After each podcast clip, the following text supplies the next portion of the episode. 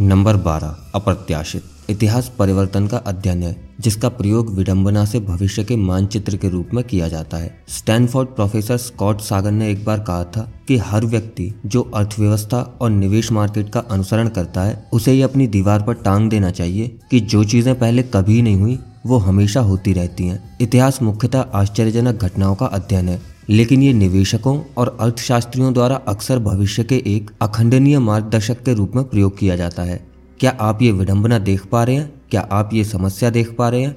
आर्थिक और निवेश संबंधी इतिहास को सराहना होशियारी की बात है। इतिहास हमें हमारी अपेक्षाओं को जांचने में और लोग कहाँ गलती करते हैं। ये सीखने में सहायता करता है। साथ ही इतिहास हमें एक प्रारूप प्रदान करता है। ये समझने के लिए कि क्या सही काम करता है। लेकिन किसी भी तरह से ये भविष्य का मानचित्र नहीं है। एक जाल जिसमें बहुत से निवेशक फंस जाते हैं, उसे मैं इतिहासकारों को ईश्वर दूत समझने का भ्रम कहता हूँ। भविष्य की परिस्थितियों के लिए अतीत के डेटा पर अत्यधिक निर्भरता, वो भी एक ऐसे क्षेत्र में जहाँ नवीनीकरण और परिवर्तन उन्नति के संचालक हैं। आप ऐसा करने के लिए निवेशकों को दोष नहीं दे सकते। यदि आप निवेश को एक ठोस विज्ञान की तरह देखते हैं तो इतिहास भविष्य के लिए आदर्श पथ प्रदर्शक होना चाहिए। भूवैज्ञानिक करोड़ों वर्ष पुराने ऐतिहासिक डेटा को देखकर पृथ्वी के व्यवहार के प्रतिरूप बना सकते हैं। अंतरिक्ष विज्ञान शास्त्री भी ऐसा कर सकते हैं, और डॉक्टर भी, क्योंकि किडनी 2020 में भी वैसे ही काम करती है, जैसे 1020 में किया करती थी। लेकिन निवेश एक ठोस विज्ञान नहीं है। ये ऐसे लोगों का एक विशाल का समूह है जो चीज़ों के बारे में सीमित जानकारी से त्रुटिपूर्ण निर्णय लेते हैं, जिसका उनके कल्याण पर बहुत बड़ा प्रभाव पड़ सकता है और यह होशियार लोगों को भी व्याकुल, लालची या असुरक्षित बना सकता है। महान भौतिक शास्त्री रिचर्ड फैमन ने एक बार कहा था, सोचिए भौतिक विज्ञान कितना कठिन होता, यदि इलेक्ट्रॉन्स की भी भावनाएँ होती और निवेशकों की भी भावनाएँ होती हैं, वो भी बहुत सी। इसलिए उन्होंने जो अतीत में किया, उसके आधार पर यह अनुमान लगाना कठिन है कि वो आगे क्या करेंगे। अर्थशास्त्र की आधारशिला ही ये है कि चीज़ें समय के साथ बदलती रहती हैं, क्योंकि अदृश्य शक्ति को अच्छा या बुरा कुछ भी अनिश्चित काल तक चलते रहना पसंद नहीं है। एक बार निवेशक बिल बॉलर ने वर्णन किया कि मार्केट महाशय कैसे काम करते हैं। वो एक कैपिटलिज्म एट वर्क, यानी पूंजीवाद काम पर लगाए का टी शर्ट पहने हैं और हाथ में एक हथौड़ा लिए हुए हैं। कुछ चीज़ें बहुत लंबे समय तक एक जैसी रहती हैं, जिसका मतलब ये है कि हम इतिहासकारों को ईश्वरदूत नहीं मान सकते। संपत्ति से संबंधी किसी भी चीज़ का सबसे महत्वपूर्ण संचालक वो कहानियाँ हैं जो लोग खुद को सुनाते हैं और वो प्राथमिकताएँ जो वो वस्तुओं और सेवाओं को देते हैं। ये चीज़ें हमेशा एक सी नहीं रहती।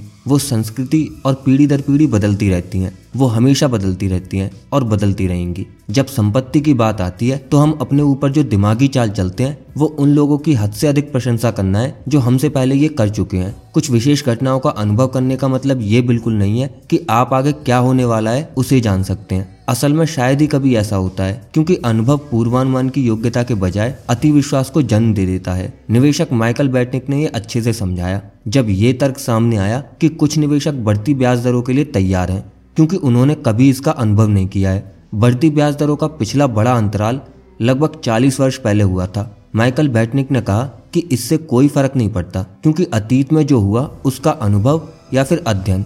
भविष्य में ब्याज दर बढ़ने पर जो होगा उसका पथ प्रदर्शक नहीं हो सकता। तो क्या? क्या वर्तमान की बढ़ती दर पिछली बार की तरह दिखेगी या फिर उससे पहली बार की तरह? क्या विभिन्न संपत्ति वर्ग मिलता जुलता व्यवहार करेंगे बिल्कुल एक जैसा या फिर ठीक विपरीत? एक तरफ़ वो लोग जो 1978, 2000 और 2008 की घटनाओं के बावजूद भी इस दौरान निवेश करते आए हैं। उन्होंने काफ़ी विभिन्न मार्केट का अनुभव किया है। और दूसरी तरफ़ क्या ये संभव नहीं है कि ये अनुभव अति विश्वास को जन्म दे सकता है, या ये मानने से चूकना कि आप गलत हैं, या पिछले नतीजों पर अटके रहना। जब आप निवेश इतिहास पर भविष्य में होने वाली घटनाओं के लिए हद से ज़्यादा निर्भर करने लगते हैं तो दो खतरनाक चीज़ें हो सकती हैं। नंबर एक, आप संभवतः उन बहिर्वर्ती घटनाओं पर ध्यान देने से चूक जाएँगे, जो कांटे को सबसे अधिक घुमाती हैं। ऐतिहासिक डेटा में सबसे महत्वपूर्ण घटनाएँ बहिर्वर्ती हैं, जो रिकॉर्ड तोड़ देने वाली घटनाएँ हैं। यही घटनाएँ हैं जो अर्थव्यवस्था और स्टॉक मार्केट में कांटे को घुमाती हैं। महामंदी, दूसरा विश्व युद्ध डॉट कॉम बबल 11 सितंबर और 2000 के दशक के बीच में हुआ आवास संकट। बस मुट्ठी भर बहिर्वर्ती घटनाएँ इसलिए बहुत महत्वपूर्ण भूमिका निभाती हैं, क्योंकि उनके कारण बहुत सी असंबद्ध घटनाएँ भी प्रभावित होती हैं। 19वीं और 20वीं सदी में 15 बिलियन लोगों ने जन्म लिया। लेकिन जरा सोचिए कि वैश्विक अर्थव्यवस्था और पूरा संसार कितना अलग दिखता, अगर उनमें से इन सात ने जन्म न लिया होता। नंबर एक, एडोल्फ हिटलर, नंबर दो, जोसेफ स्टैलिन, नंबर तीन, माओ जेडोंग, नंबर चार गैवरिलो प्रिंसिप, नंबर पाँच, थॉमस एडिसन, नंबर छह बिल गेट्स और नंबर सात, मार्टिन लूथर किंग। मुझे अंदाज़ा भी नहीं है कि ये सबसे अर्थपूर्ण सूची है या नहीं, लेकिन आज विश्व के बारे में लगभग सब कुछ, सीमा रेखाओं से लेकर प्रौद्योगिकी और सामाजिक मानदंडों तक अलग होते। अगर इन सात लोगों ने अपना चिन्ह न छोड़ा होता, इसे समझने का दूसरा तरीका ये है कि पिछली सदी में शायद अधिकांश विश्व में जो कुछ भी हुआ उसके लिए zero point zero zero zero zero zero zero zero चार परसेंट लोग जिम्मेदार थे। परियोजनाओं, नवीनीकरण और घटनाओं के लिए भी ये उतना ही सच है। पिछली सदी की इन सबके बिना कल्पना कीजिए। द ग्रेट डिप्रेशन या महामंदी। दूसरा विश्व युद्ध, Manhattan project vaccine antibiotics A R P N E T ग्यारह सितंबर, सोवियत संघ का पतन। बीसवीं सदी में कुल कितनी परियोजनाएँ और घटनाएँ हुई? बिलियन, ट्रिलियन, कौन कह सकता है? लेकिन मात्र इन आठ घटनाओं ने विश्वक्रम को अन्य मुकाबलों से कहीं अधिक मात्रा में प्रभावित किया। कुछ घटनाओं को कम आंकने का एक कारण ये है कि चीज़ें कैसे जमा हो सकती हैं, ये नजरअंदाज करना बहुत आसान है। उदाहरण के तौर पर, कैसे 9/11 ने फेडरल रिज़र्व को ब्याज दर कम करने के लिए प्रेरित किया, जिसने हाउसिंग बबल को संचालित करने में सहायता की, जिसके कारण आर्थिक संकट आया, जो एक खराब रोज़गार मार्केट का कारण बना, जिसने लाखों लोगों को कॉलेज शिक्षा प्राप्त करने के लिए प्रेरित किया, जो एक ट्रिलियन डॉलर के स्टूडेंट लोन और 10.8 व्यतिक्रम दर का कारण बना। 19 अपहरणकर्ताओं को वर्तमान में स्टूडेंट लोन के बोझ से जोड़ना स्वाभाविक नहीं है। लेकिन जब विश्व एक बहिर्वर्ती पुच्छ घटनाओं से संचालित होता है तो यही होता है। किसी भी क्षण में वैश्विक अर्थव्यवस्था में जो अधिकांश रूप से हो रहा है उसे अतीत की कुछ मुट्ठी भर घटनाओं से जोड़ा जा सकता है, जिनका अनुमान लगाना लगभग असंभव था। आर्थिक इतिहास में सबसे अधिक पाया जाने वाला कथानक अप्रत्याशित घटनाओं की भूमिका है। अप्रत्याशित घटनाएँ इसलिए नहीं घटती क्योंकि हमारे प्रतिमान गलत हैं, या फिर हमारी बुद्धिमत्ता में कमी है। ऐसा इसलिए है कि एडोल्फ हिटलर के जन्म से नौ महीने पहले की उस शाम को उनके माता पिता के आपस में झगड़े की संभावना उतनी ही थी जितनी गर्भ धारण करने की। प्रौद्योगिकी का अनुमान लगाना कठिन है, क्योंकि बिल गेट्स की पोलियो से मृत्यु हो सकती थी। अगर जोना साल चिड़चिड़ेपन में वैक्सीन खोजने का काम छोड़ देते, स्टूडेंट लोन की वृद्धि का अनुमान हम इसलिए नहीं लगा पाए, क्योंकि 9/11 के दिन एक एयरपोर्ट सुरक्षा गार्ड उस अपहरणकर्ता का चाकू जब्त कर सकता था। बस इतना ही। समस्या ये है कि जब हम अपने भविष्य के निवेश प्रतिफल के बारे में सोचते हैं तो महामंदी और दूसरे विश्व युद्ध जैसी घटनाओं को हम निकृष्टतम परिणामों के बारे में अपने विचारों के पथ प्रदर्शक के रूप में इस्तेमाल करते हैं। लेकिन ये रिकॉर्ड बनाने वाली घटनाएँ जब हुई थी तो इनका कोई पूर्ववर्ती नहीं था। तो वो पूर्वानुमान करता, जो मानते हैं कि अतीत की सबसे खराब और सर्वश्रेष्ठ घटनाएँ, भविष्य की सबसे खराब और सर्वश्रेष्ठ घटनाओं से मेल खाएँगी, वो इतिहास का अनुसरण नहीं कर रहे हैं। वो अनजाने में ये मान रहे हैं कि अभूतपूर्व घटनाओं का इतिहास भविष्य में लागू नहीं होगा। नसीम तालिब अपनी किताब फूल्ड बाई रैंडमनेस में लिखते हैं। फैरोनिक मिस्र में लेखक नील नदी के उच्च जल स्तर को देखा करते थे और भविष्य की निकृष्टतम स्थिति का अनुमान लगाने के लिए इसका इस्तेमाल किया करते थे। ठीक ऐसा ही फुकुशिमा परमाणु रिएक्टर में भी देखा जा सकता है, जिसने 2011 में सुनामी की मार के कारण भयंकर विनाश का सामना किया। इसका निर्माण इस प्रकार किया गया था कि यह अतीत के निकृष्टतम भूकंप को झेल सके और निर्माणकर्ताओं ने उससे अधिक की कल्पना नहीं की थी और न ही ये सोचा था कि अतीत में हुई निकृष्टतम घटनाएँ भी अप्रत्याशित थीं, जिसका कोई भी पूर्ववर्ती नहीं था। ये विश्लेषण की विफलता नहीं है, ये कल्पना की विफलता है। ये समझना कि ज़रूरी नहीं है कि भविष्य अतीत के जैसा ही दिखे, ये एक विशेष कौशल है, जिसे आमतौर पर निवेश पूर्वानुमान करता समुदाय अधिक अच्छा नहीं समझता। मैं 2017 में न्यूयॉर्क के एक रात्रि भोज में गया। वहाँ डैनियल कैनमैन से पूछा गया कि जब पूर्वानुमान गलत निकले तो निवेशकों को क्या करना चाहिए? उन्होंने कहा, जब भी हम किसी बात से आश्चर्यचकित होते हैं, तब भी जब हम ये मानते हो कि हमसे गलती हुई है, हम कहते हैं ओ अब मैं ऐसी गलती फिर नहीं करूँगा। लेकिन वास्तव में, जब हम कोई गलती करते हैं क्योंकि हम किसी चीज़ का अनुमान नहीं लगा पाए तो जो सीख हमें लेनी चाहिए, वो ये है कि संसार के बारे में अनुमान लगाना कठिन है। ये अप्रत्याशित घटनाओं से मिलने वाली सही सीख है। संसार अप्रत्याशित है। अप्रत्याशित घटनाओं से मिलने वाली सही सीख ये है कि संसार अप्रत्याशित है। ये नहीं कि हम अतीत की अप्रत्याशित घटनाओं को भविष्य की सीमाओं के पथ प्रदर्शक की तरह इस्तेमाल करें, बल्कि ये कि हम अतीत की अप्रत्याशित घटनाओं को ये स्वीकार करने के लिए इस्तेमाल करें कि हमें बिल्कुल अंदाज़ा नहीं है कि आगे क्या होगा। भविष्य की सबसे महत्वपूर्ण आर्थिक घटनाएँ जो कांटे को सबसे ज़्यादा घुमाएँगी, वो हैं जिनके बारे में इतिहास हमें कोई मार्गदर्शन नहीं देता। वो अभूतपूर्व घटनाएँ होंगी। उनके अभूतपूर्व स्वभाव का मतलब है कि हम उनके लिए पहले से तैयार नहीं होंगे, जो उन्हें प्रभावशाली बनाने का एक बड़ा कारण है। ये मंदी और युद्ध जैसी भयानक घटनाओं और नवीनीकरण जैसी महान घटनाओं दोनों के लिए सच है। मैं इस अनुमान को लेकर आश्वस्त हूँ, क्योंकि इतिहास के हर मोड़ पर अगर कुछ अचूक रहा है तो वो ये है कि अप्रत्याशित घटनाएँ कांटे को सबसे अधिक घुमाती हैं। नंबर दो, अर्थव्यवस्था और स्टॉक मार्केट के भविष्य के लिए अतीत एक भ्रामक पथ प्रदर्शक हो सकता है, क्योंकि ये आज के समय के सुसंगत रचनात्मक परिवर्तनों को हिसाब में नहीं लेता। आइए कुछ बड़े वालों को देखते हैं। 401 के 42 वर्ष का है। रॉथ आई अधिक युवा है, जिसका निर्माण 1990 के दशक में किया गया। इसलिए आज के समय में अमेरिकी नागरिक सेवानिवृत्ति के लिए बचत कैसे करते हैं, इस बारे में व्यक्तिगत वित्तीय परामर्श और विश्लेषण की तुलना उससे नहीं की जा सकती, जो एक पीढ़ी पहले सही लगा करता था। हमारे पास नए विकल्प हैं, काफ़ी कुछ बदल चुका है। या फिर उद्यम पूंजी को ही लीजिए। 25 साल पहले तक इसका नामो निशान भी नहीं था। आज ऐसे एकल उद्यम कैपिटल फंड्स हैं, जो एक पीढ़ी पहले के संपूर्ण उद्योग से बड़े हैं। अपने संस्मरण में नाइक के संस्थापक फिल नाइट ने व्यवसाय में अपने शुरुआती दिनों के बारे में लिखा, उद्यम पूंजी जैसी कोई चीज़ नहीं थी। आकांक्षी उद्यमी के पास बहुत कम विकल्प थे, और उन सभी विकल्पों पर जोखिम को नापसंद करने वाले ऐसे द्वारपाल तैनात थे, जिनकी कल्पना शक्ति शून्य थी। दूसरे शब्दों में, बैंकर। इसका मतलब ये है, इस बारे में कुछ दशकों पहले तक का ऐतिहासिक डाटा अब पुराना हो चुका है। निवेश चक्रों और स्टार्टअप विफलता दर के बारे में जो हम जानते हैं, उसके पीछे सीखने के लिए इतिहास का एक सुदृढ़ आधार नहीं है, क्योंक᱾ आज के समय में जिस प्रकार कंपनियाँ वित्त पोषित की जाती हैं, वो एक नया ऐतिहासिक प्रतिमान है।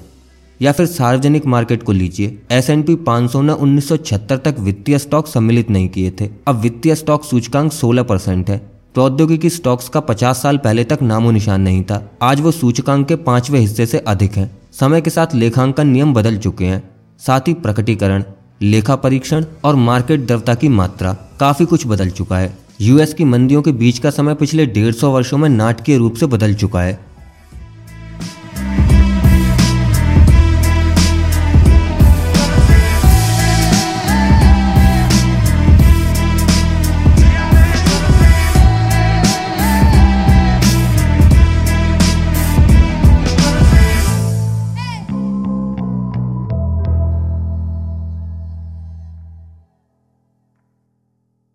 मंदियों के बीच का औसत समय डेढ़ 1800 में दो वर्ष से शुरुआती 20वीं सदी के पाँच वर्ष और पिछले 50 वर्षों में आठ वर्ष तक बढ़ चुका है। मेरे इस किताब को लिखने के समय ऐसा प्रतीत हो रहा है कि हम मंदी की ओर अग्रसर हैं। दिसंबर 2007 में पिछली मंदी से अब तक 12 वर्ष बीत चुके हैं। गृह युद्ध के पहले से अब तक मंदियों के बीच का ये सबसे बड़ा अंतराल है। मंदियों के कम होने को लेकर अनेकों अवधारणाएँ हैं। उनमें से एक ये है कि फेड व्यवसाय चक्र का प्रबंधन करने में बेहतर है या कम से कम उसे विस्तृत करने में। दूसरी ये कि सेवा उद्योग की तुलना में भारी उद्योग में तेज़ी और मंदी अत्युत्पादन की अधिक संभावना है, जो पिछले 50 वर्षों से वर्चस्व रखती आ रही हैं। निराशावादी धारणा ये है कि हालाँकि अब मंदियाँ कम होती हैं, लेकिन जब वो होती हैं तो पहले से कहीं अधिक शक्तिशाली होती हैं। हमारे तर्क के लिए ये अधिक मायने नहीं रखता कि बदलाव किस कारण आया। जो मायने रखता है, वो ये है कि बदलाव स्पष्ट रूप से आया है। ये समझने के लिए कि ऐतिहासिक बदलाव किस प्रकार निवेश निर्णय को प्रभावित कर सकते हैं, एक ऐसे व्यक्ति के कार्य पर ध्यान डालिए, जिसे अब तक का सबसे महान निवेशक माना गया है, बेंजामिन ग्राहम।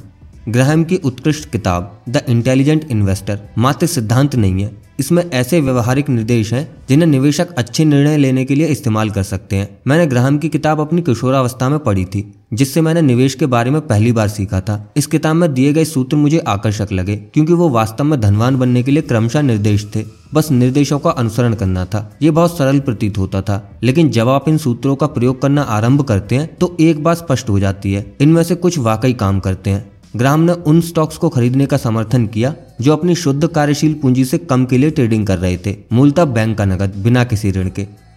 ये बहुत बढ़िया सुनाई पड़ता है, लेकिन आज के समय में कुछ ही स्टॉक्स हैं जो इतनी सस्ती ट्रेडिंग करते हैं, सिवाय एक पैनी स्टॉक के, जिस पर धोखाधड़ी का आरोप लगा हो। ग्राम का एक मापदंड कहता है कि रूढ़ीवादी निवेशकों को उन स्टॉक से बचना चाहिए, जो पुस्तक मूल्य के 1.5 मूल्य से अधिक की ट्रेडिंग कर रहे हो। अगर आपने पिछले दशक में इस नियम का अनुसरण किया होता तो आपके पास सिवाय बीमा और बैंक स्टॉक्स के अलावा कुछ न होता। ये किसी भी संसार में उचित नहीं है। द इंटेलिजेंट इन्वेस्टर हमेशा की सबसे महानतम निवेश संबंधी किताबों में से एक है। लेकिन मैं ऐसे एक भी निवेशक को नहीं जानता, जिसने ग्राहम के प्रकाशित सूत्रों को कार्यान्वित कर सफलता पाई हो। ये किताब बुद्धिमत्ता से भरपूर है। शायद आज तक प्रकाशित किसी भी अन्य निवेश संबंधी किताब से अधिक। लेकिन एक कैसे कैसे गाइड के रूप में ये किताब शंकास्पद है। आखिर क्या हुआ? क्या ग्राहम सिर्फ़ एक प्रदर्शनकार थे जिनकी बातें अच्छी तो सुनाई पड़ती थीं, लेकिन जिनकी सलाह काम नहीं करती थी? बिल्कुल भी नहीं। वो अपने में एक अत्यधिक सफल निवेशक थे लेकिन वो व्यवहारिक थे और साथ ही एक सच्चे प्रतिरोधी। वो निवेश धारणाओं से इतना लगाव नहीं रखते थे जब अनेकों अन्य निवेशक उन सिद्धांतों का अनुकरण कर उन्हें इतना लोकप्रिय बना दें कि उनका सामर्थ्य बेकार हो जाए। जेसन जुइक जिन्होंने ग्राहम की किताब के बाद एक संस्करण की व्याख्या की उन्होंने कहा ग्राहम अपनी धारणाओं पर लगातार प्रयोग और पुनर्परीक्षण करते रहते थे। ये देखने के लिए कि क्या काम करता है, वो नहीं जो कल काम करता था, बल्कि आज जो काम करता है। द इंटेलिजेंट इन्वेस्टर के हर एक संशोधित संस्करण में ग्राहम ने पिछले संपादन के सूत्रों को हटाकर नए सूत्रों को डाल दिया। एक तरह से ये घोषणा करते हुए कि अब वो काम नहीं करते, या फिर अब वो इतनी अच्छी तरह काम नहीं करते जितना पहले किया करते थे। अब ये सूत्र हैं जो बेहतर काम करते हैं। ग्राहम की आम आलोचनाओं में से एक ये है कि 1972 के संपादन में सभी सूत्र अप्रचलित हैं। इस आलोचना का एक ही सही उत्तर है। हाँ बिल्कुल ऐसा ही है। ये वही सूत्र हैं जिन्हें 1965 के संपादन के सूत्रों को हटाकर रखा गया था और उन्हें उन्नीस सौ चौवन के संपादन सूत्रों को हटाकर रखा गया था, जिन्हें उन्नीस सौ उनचास के संपादन सूत्रों को हटाकर रखा गया था, जिन्हें 1934 में सिक्योरिटी एनालिसिस में प्रस्तुत मौलिक सूत्रों के अभिवर्धन के लिए इस्तेमाल किया गया था। 1976 में ग्राहम की मृत्यु हो गई। यदि वो सूत्र, जिनका उन्होंने समर्थन किया 1934 से 1972 के बीच पाँच बार हटाए गए और बदले गए तो आपको क्या लगता है कि वो 2020 में कितने सुसंगत होंगे या फिर 2050 में? ग्राम की मृत्यु के कुछ समय पहले उनसे पूछा गया कि वो अलग अलग स्टॉक्स के विस्तृत विश्लेषण, वो कार्यनीति जिसके लिए वो प्रसिद्ध थे, तब भी पक्षधर थे उन्होंने उत्तर दिया, आमतौर पर नहीं, बेहतर मूल्य के अवसर तलाशने के लिए मैं सुरक्षा विश्लेषण की विस्तृत तकनीकों का पक्षधर नहीं हूँ। ऐसा कहा जा सकता है कि 40 वर्ष पहले ये एक लाभदायक काम था, पर हमारी पाठ्यपुस्तक पहली बार प्रकाशित हुई, लेकिन तब से लेकर अब तक परिस्थिति बहुत बदल चुकी है। जो बदला वो ये था कि अक्सर बढ़ने के साथ साथ प्रतिस्पर्धा में भी वृद्धि हुई। प्रौद्योगिकी ने जानकारी को अधिक सुगम बना दिया, और जैसे जैसे अर्थव्यवस्था औद्योगिक क्षेत्र से प्रौद्योगिक क्षेत्र की ओर बढ़ती गई, उद्योग बदल गए। क्योंकि दोनों ही क्षेत्रों के व्यवसाय चक्र और पूंजी उपयोग अलग अलग होते हैं। काफ़ी कुछ बदल चुका है। निवेश इतिहास की एक दिलचस्प विचित्रता ये है कि जितना ज़्यादा पीछे आप देखेंगे, उतना ही अधिक आप एक ऐसे संसार को देख रहे होंगे, जो आज के समय में बिल्कुल लागू नहीं होता। कई निवेशक और अर्थशास्त्री ये सोचकर राहत महसूस करते हैं कि उनके पूर्वानुमान दशकों, बल्कि सदियों के डेटा के आधार पर किए गए हैं। लेकिन चूँकि अर्थव्यवस्थाएँ हमेशा बदलती रहती हैं तो हाल ही का इतिहास अक्सर भविष्य का सर्वश्रेष्ठ पथ प्रदर्शक होता है, क्योंकि इसमें ऐसी महत्वपूर्ण परिस्थितियों को शामिल करने की अधिक संभावना होती है, जो भविष्य के अनुरूप हों। निवेश के बारे में एक आम कहावत है, जिसे मज़ाक के तौर पर कुछ यूँ कहा जाता है कि इस बार बात अलग है। यदि आप किसी ऐसे व्यक्ति को गलत साबित करना चाहते हैं, जो ये अनुमान लगा रहा हो कि भविष्य पूर्णता अतीत को प्रतिबिंबित नहीं करेगा तो कहिए, ओह तो तुम्हें लगता है कि इस बार बात अलग है, और माइक गिरा दीजिए। निवेशक जॉन टेम्पल्टन के विचार अनुसार निवेश में सबसे खतरनाक पाँच शब्द ये हैं। इस बार बात अलग है। हालाँकि टेम्पल्टन ने माना कि कम से कम 20 परसेंट बार बात अलग होती है, दुनिया बदलती रहती है, सचमुच बदलती रहती है। और ये बदलाव ही है जो समय के साथ महत्वपूर्ण होते चले जाते हैं। माइकल बैटनिक ने इसे इस प्रकार कहा, निवेश में सबसे खतरनाक तेरह शब्द ये हैं कि निवेश में सबसे खतरनाक पाँच शब्द ये हैं कि इस बार बात अलग है। इसका मतलब ये नहीं कि हमें संपत्ति के बारे में सोचते हुए इतिहास को अनदेखा कर देना चाहिए, लेकिन यहाँ एक महत्वपूर्ण बारीकी है। जितना अधिक पीछे आप इतिहास में झांकेंगे, उतना ही अविशेषक आपकी सीख होगी। अविशेषक बातें, जैसे लोगों का लालच और भय के साथ संबंध, तनाव में वो क्या करते हैं, और प्रेरकों के प्रति उनका बर्ताव कैसा रहता है, समय के साथ स्थायी रहती हैं। संपत्ति का इतिहास इस तरह की बातों के लिए उपयोगी है। लेकिन विशेष रुझान, विशेष ट्रेड विशेष क्षेत्र मार्केट के बारे में विशेष कारणीय संबंध और लोगों को अपने पैसे के बारे में क्या करना चाहिए, हमेशा ही हो रहे विकास के उदाहरण रहते हैं। इतिहासकार ईश्वर दूत नहीं होते। फिर प्रश्न ये उठता है कि हमें भविष्य के बारे में किस प्रकार सोचना और योजना बनानी चाहिए। आइए अगले अध्याय में देखते हैं। नंबर तेरह, त्रुटि के लिए जगह।